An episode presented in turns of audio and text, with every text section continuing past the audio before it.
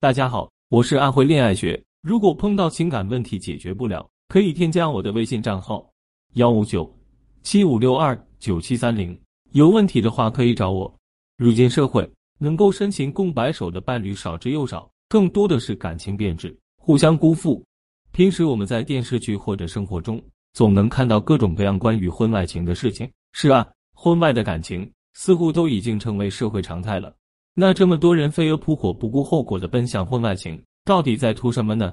通常来说，无外乎这三种：人心最经不起撩拨，一波就动。这一动便不敢说了，没有个见好就收的。人是情感动物，无论到什么年纪，仍旧渴望爱，渴望浪漫温存。如果有人闯入心扉，就会掀起波澜。尤其那些在婚姻中得不到伴侣关爱的人，最经不住撩拨，容易迷失在糖衣炮弹之中。电影《失乐园》中有夫之妇的女主林子和有妇之夫的男主九牧，没有离婚却双双同居在一起。受经济危机和道德谴责的影响，两个人事业都走上下坡路。最后，逃避现实、沉溺性爱的两个人，在交欢时双双服毒自杀。对于爱欲，日本人有着极致至变态的追求和占有。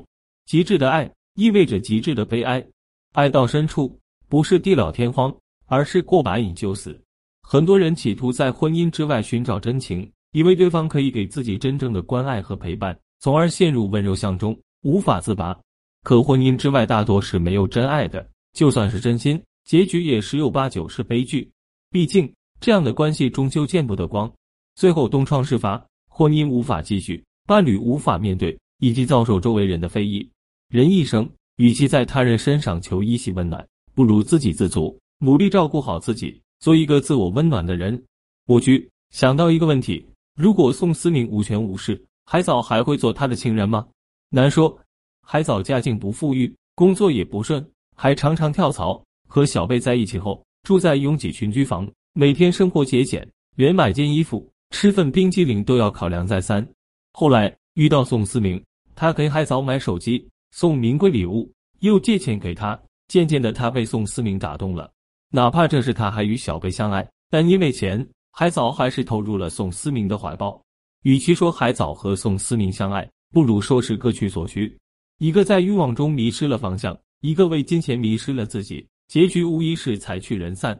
有句话说：“男人有钱就变坏，女人变坏才有钱。”不置可否，但可以用来解读一些婚姻现象。有些人走上出轨的道路，并非是有多爱这个人，只是看中了对方的财力。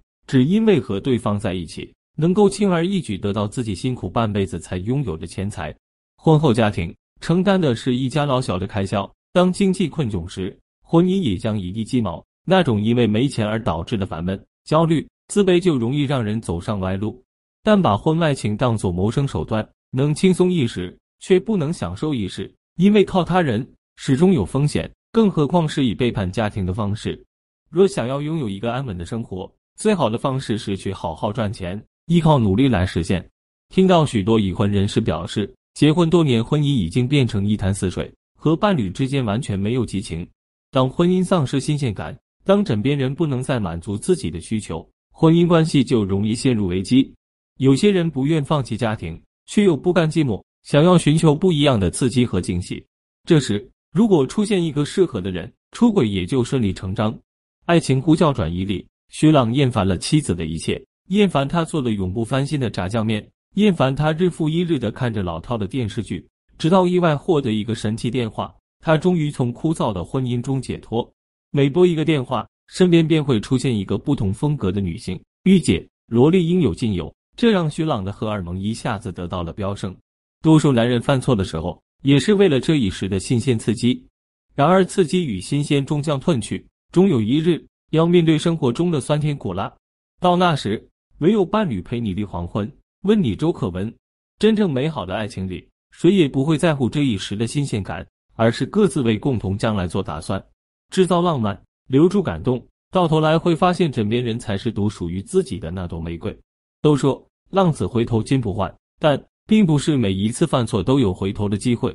在婚姻这条路上，一旦走向出轨的岔道，便再也回不了头了。夫妻感情也回不到从前，婚外情这东西如同裹了糖的砒霜，刚下口是甜的，之后带来的伤害却不可估计。就算不死都要扒层皮。不要抱着侥幸的心理，纸终究是包不住火，何必为了寻求一时刺激而走上一条不归路？不论男女，变心是一种本能，而忠诚是一种选择。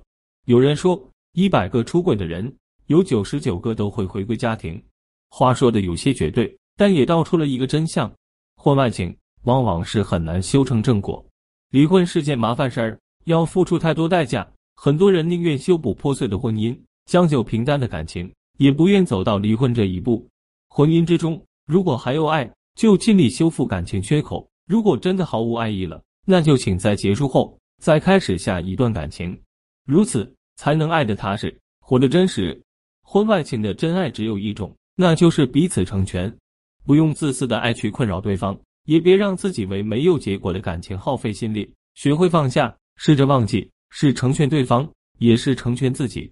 要知道，人这一生会经历很多次心动，坚守其中的一次心动，保持对婚姻的忠诚和敬畏，才能拥有一段长远的感情。